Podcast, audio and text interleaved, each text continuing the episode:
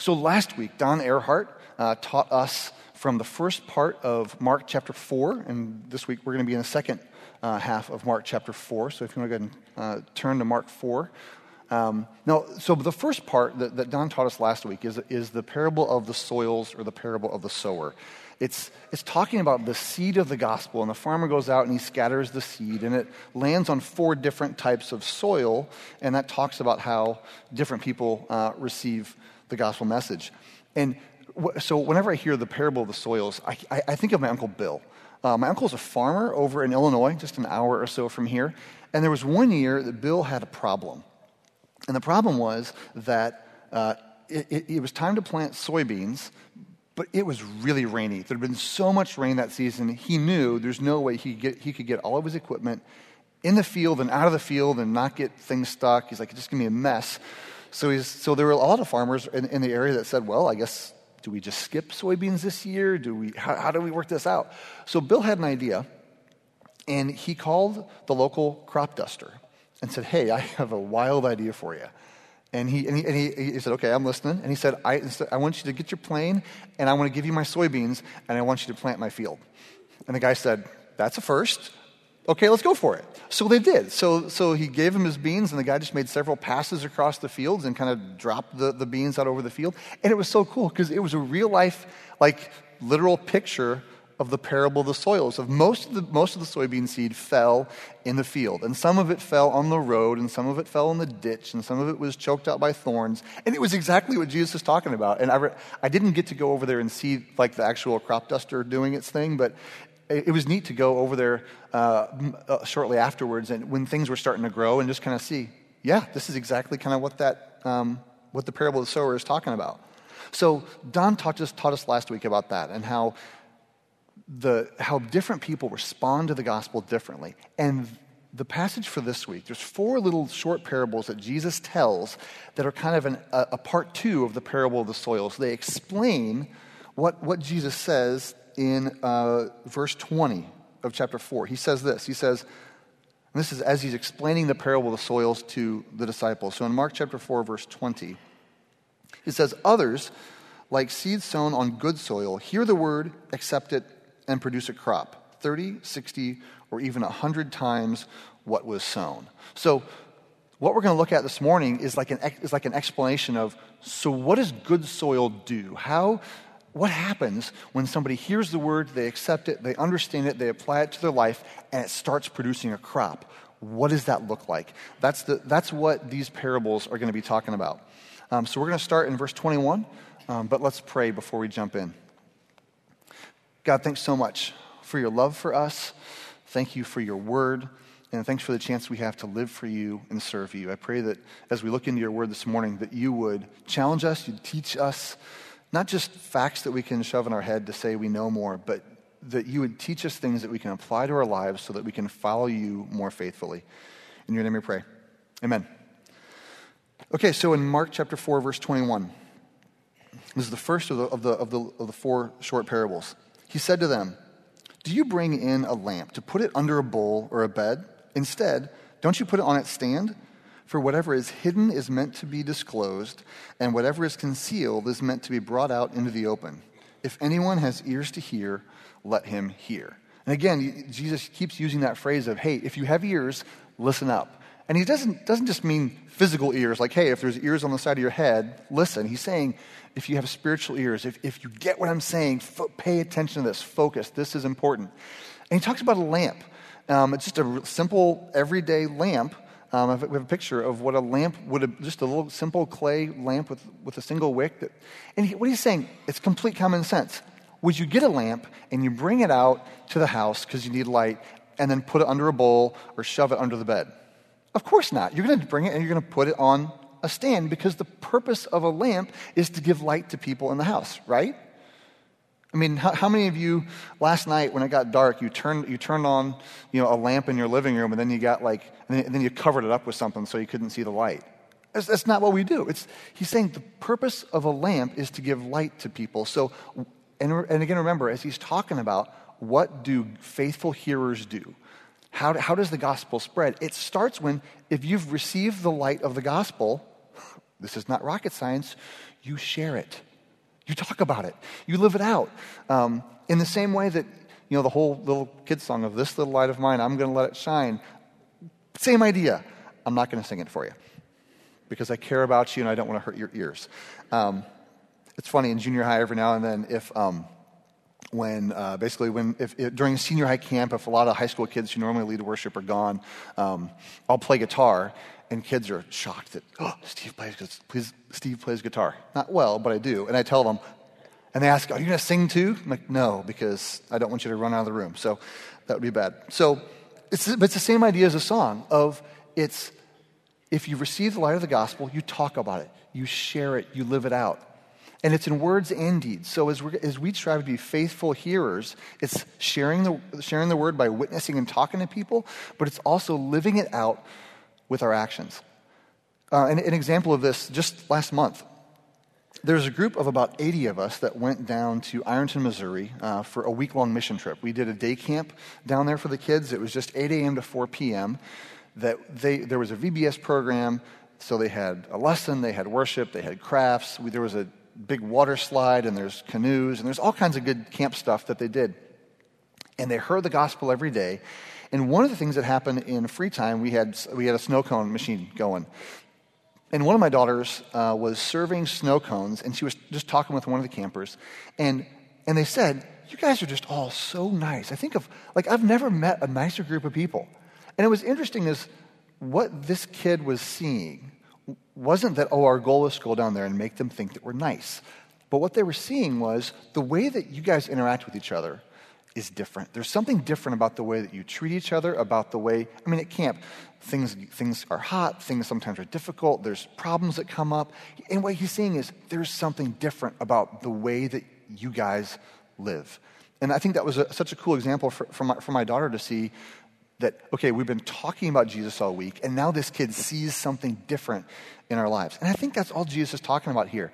Of if you want to be good soil, if you want to be one of those people that, that, that God uses to produce a crop, the first step is just saying, since I've received the light of the gospel, I'm going to talk about it.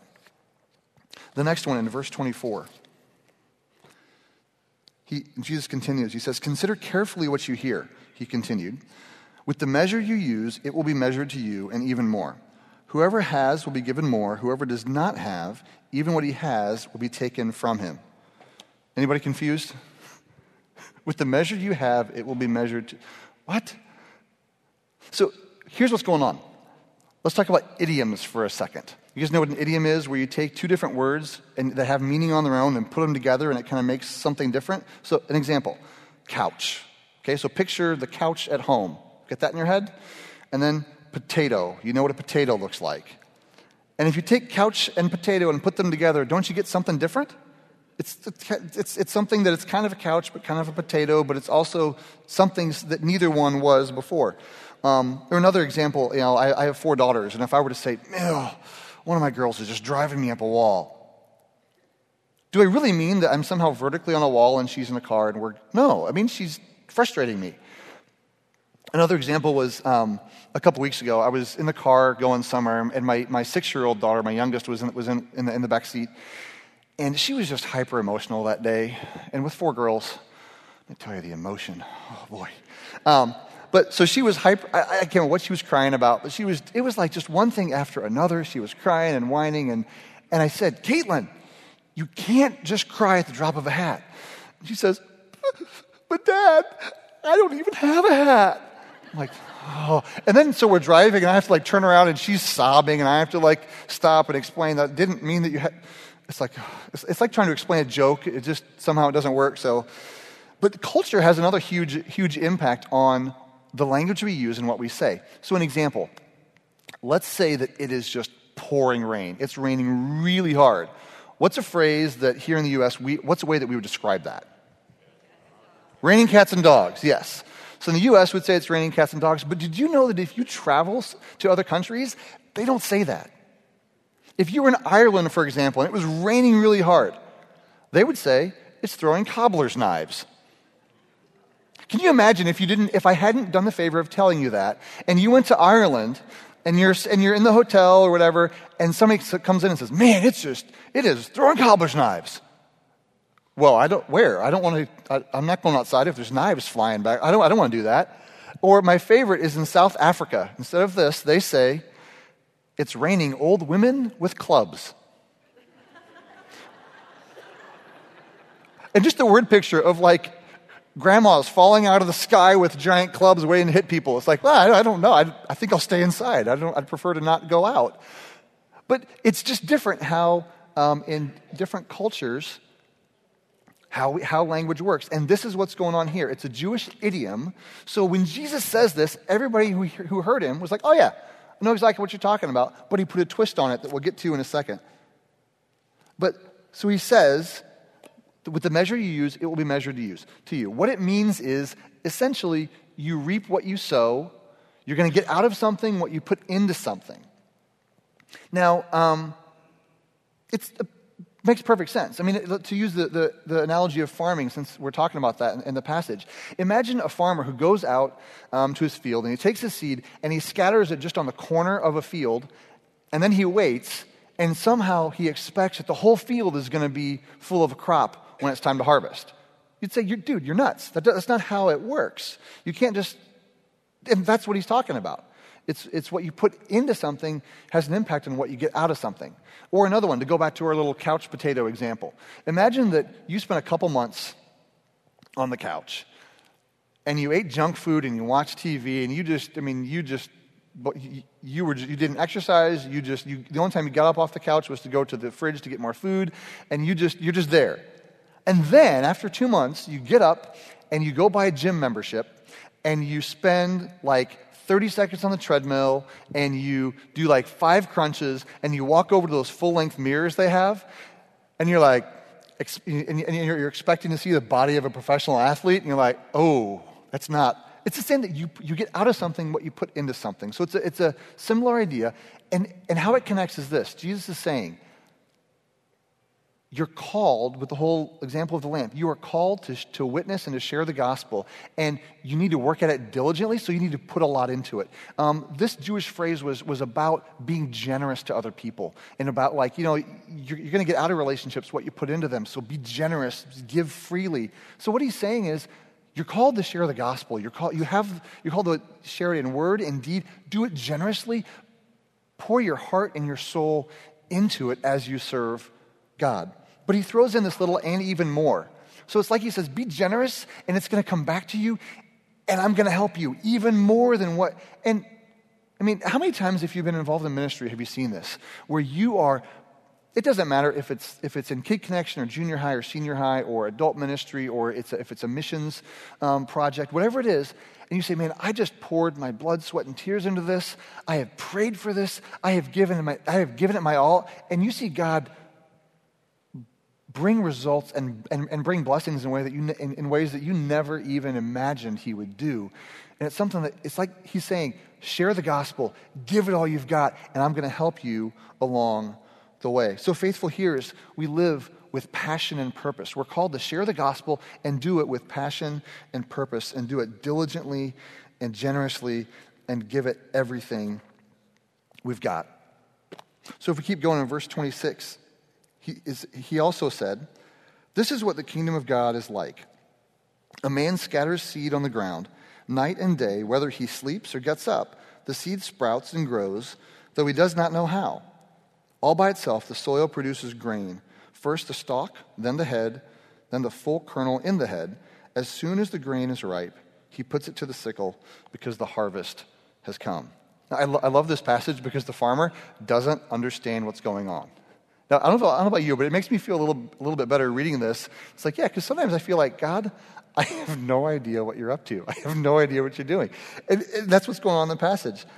So the farmer, he scatters a seed, and he's like, it doesn't matter if, I, if I'm awake, it doesn't matter if I'm sleeping, the seed still grows.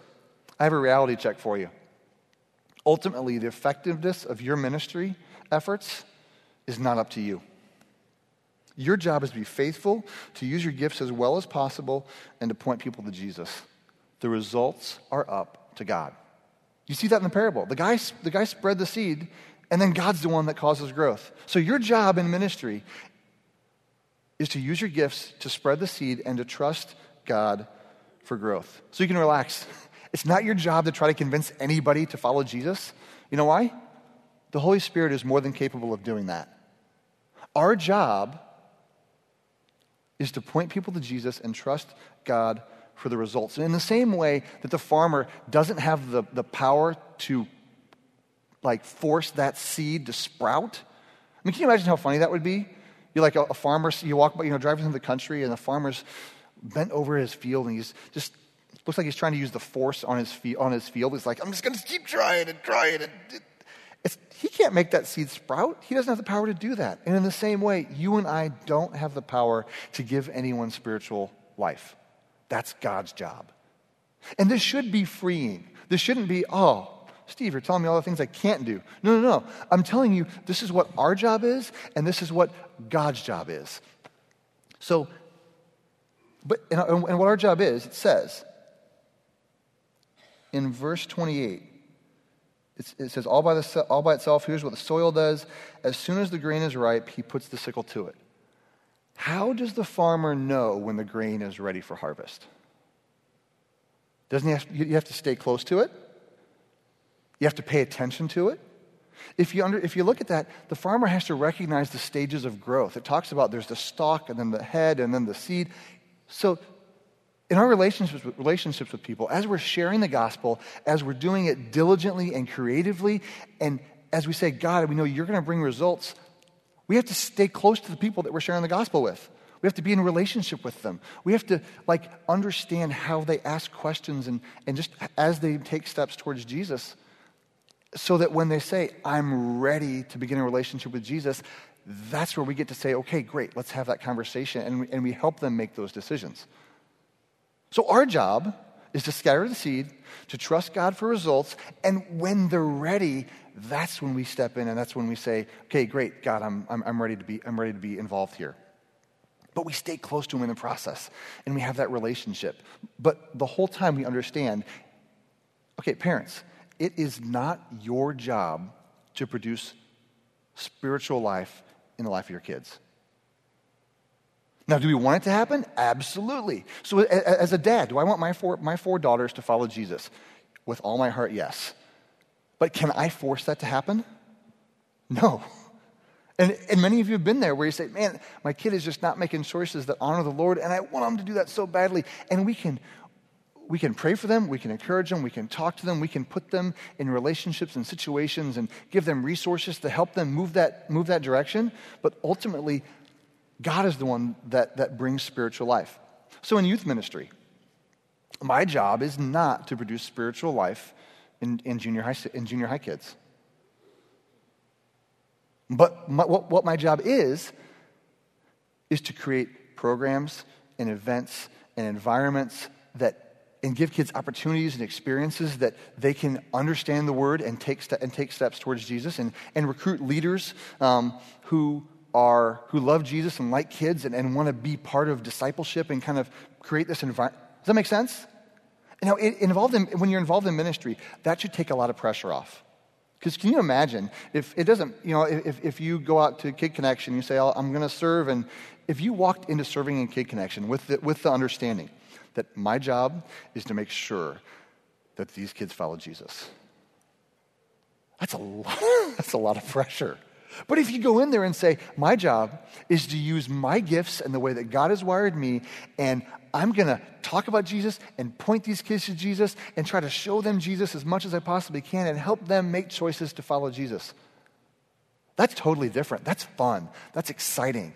And when we understand what our job is and what God's job is, the way that we serve and the way that we share our faith is totally different. It's, it's a lot more fun um, when we understand that what God's job is. But churches mess this up all the time. You know why? We love to count. We like to count attendance. We like to count um, how many cars in the parking lot. We like to count how many babies are in the nursery. How many, vol- how many people have volunteered to hold those babies in the nursery? How many people have volunteered as, ushered, as, as ushers? How many people are serving? We like to count the offering. We like to, we go through and we count all those things. And now counting is not bad. Um, I'm enough of a geek. I appreciate a, a well put together Excel spreadsheet. So I, I, I get that. Counting can be a good thing. But the thing is this counting can never completely tell the story of what God is doing. And when we, when, when we start um, trying to like fully assess what God is doing based on counting and the results that we see, um, we're in dangerous territory. Because God doesn't always work in ways that, that line up with calculators or Excel spreadsheets. Um, don't, t- don't try to take responsibility for God's work, it's way above our pay grade. So, so our job is to serve and pour ourselves into it and trust God for the results. So faithful hearers trust God for growth. We serve, we pour ourselves into it, but we trust God um, for the growth. In verse 30, we pick up with the parable of the mustard seed. Again, he said, What shall we say the kingdom of God is like, or what parable shall we use to describe it? It is like a mustard seed, which is the smallest seed you plant in the ground. Yet when planted, it grows and becomes the largest of all garden plants, with such big branches that the birds of the air can perch on its shade. Now, mustard seed is really small, usually one to two millimeters. Um, this thing is very, very small, but when it, when it grows, as Jesus said, it becomes one of the largest of all the garden plants. It can grow to be a tree of about 15 feet if it's in the right. When you think about just the size standpoint, from a one to two millimeter thing, it grows to be a tree of 15 feet. The other thing is, sometimes if, it, if it's not alone like that, um, what'll happen is it'll, in, in a garden setting, it just spreads and takes over. So we have a picture of kind of a mustard plant that just kind of it starts reproducing itself, and it's just incredible how it, how it grows. And even some of the Jewish rabbis said, "Don't plant a mustard seed in your garden because it's going to take over everything." Um, and just the picture of that's what the kingdom of God is like. It's something that starts small and it grows and it just takes over everything. I love that picture. But the thing is, to, for Jesus' original hearers, this would have been a little bit strange. Because the mustard seed a, was a relatively common um, analogy that was used for something that starts small and grows big. But the thing is, in, in the first century, the Jews were under the oppression of the Romans. Um, and in, in, in, a lot of Jewish writing, there was the, the idea that the Messiah was going to come, and to use another analogy, he's going to throw off, you know, they're, they're, they're under the, the boot of the, of the Romans, and he's going to throw off that oppression, and um, we're going to be free. And it's going to, the kingdom of God is going to be here, and it's going to be amazing. And the, the picture, the word picture they used for that was the cedars of Lebanon. They were cedars that are from Lebanon, so they called them conveniently the cedars of Lebanon. And think like redwoods or these are huge these are huge trees and the idea was that the whole world would just stand and marvel at the kingdom of god and it's going to be amazing and here jesus comes along and says the kingdom of god is like a shrub that you plant in your garden and i'm sure that there are people like wait jesus no i think you misspoke i think you meant to say the cedar of lebanon it's going to be like no it's going to be like a mustard seed it's going to be like a bush that's in your garden um, and I, and I'm sure that was a little confusing, but the thing is, the thing, there's something about a garden plant. It's every day, it's at your house, as opposed to like a, like a big tree that you're going to go there and I'm going to look. I don't know about you, but the way that I feel like I need God to work in my life is the everyday, at home, normal stuff. It's I need transformation in the everyday stuff of my life. The way that I interact with my kids and my wife and my neighbors and my mailman, the way that I interact with people as I go to work and my attitudes. It's the every isn't it the everyday heart stuff that that's where we need transformation the most? I mean, any of us can like pretend like everything's together and go to a big, you know, and, and, and go to the show. Oh, we don't. We probably don't want to start talking about pretending that everything's okay and coming someplace, do we? Whoops.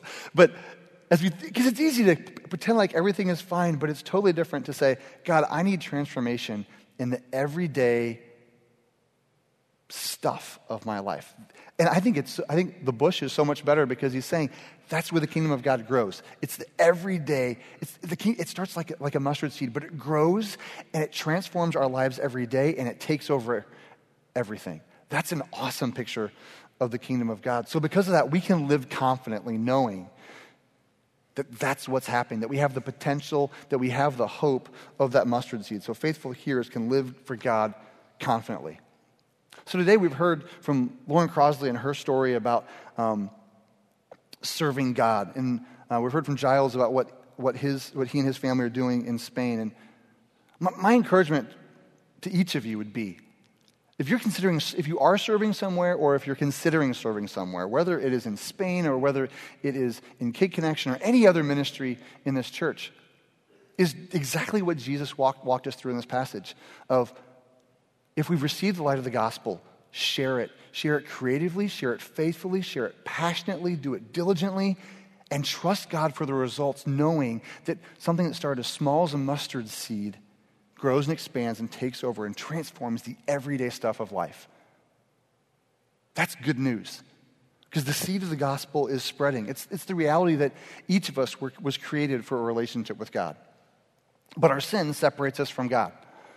So you and I make sinful choices, and that, and that gets in the way of our relationship with God. And sin can't be repaid by good deeds. It's not something that, that, that God's going to say, you know what, I know that they're a sinner, but they are so nice and they help people out of, they, they help, you know, little old ladies carry their, grocery, their, their groceries to their car at the grocery store, and they hold the door open for people. So I'll just ignore the fact that they're, it doesn't work that way. So, so, paying the price for sin, Jesus came. God Himself became in flesh, and Jesus Christ lived a perfect life and paid the penalty for sin, which is death. Scripture is clear that the end result of sin is death. And He paid the penalty for you and for me, so that when we believe in Jesus, we can have eternal life that starts now and never ends. And that message is what's spreading. And God is in the business of redeeming the world, and we get to be a part of it. So, the message from the lamp and the measure is that we need to share the gospel and do it faithfully and diligently and trust God for the results, is the message of the, of the growing seed. And the mustard seed parable says, and it's going to be awesome. It's going to take over everything and it's going to decide, it's going to start small and it's going to grow and it's going to transform the everyday stuff of life.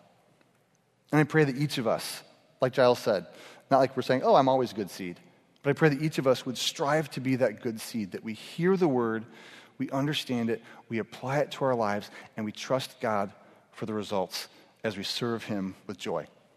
Let's pray. God, thanks so much for your love for us. Thank you for calling us into a relationship with you, and thank you that we can, just that we get to be a part of what you're doing.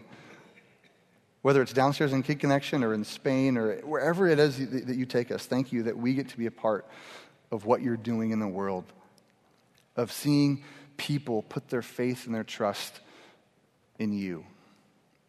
God, I pray that you would speak to each of us and you'd challenge us. If there's an area that you're calling us to serve, if there's, an, if there's a relationship that you're calling us to pursue, if there's an area that you want us to be more involved um, in building your kingdom and, and, in serving you, that you would uh, you'd speak clearly to us about that and uh, that you'd help us to have receptive hearts, that we would respond to you.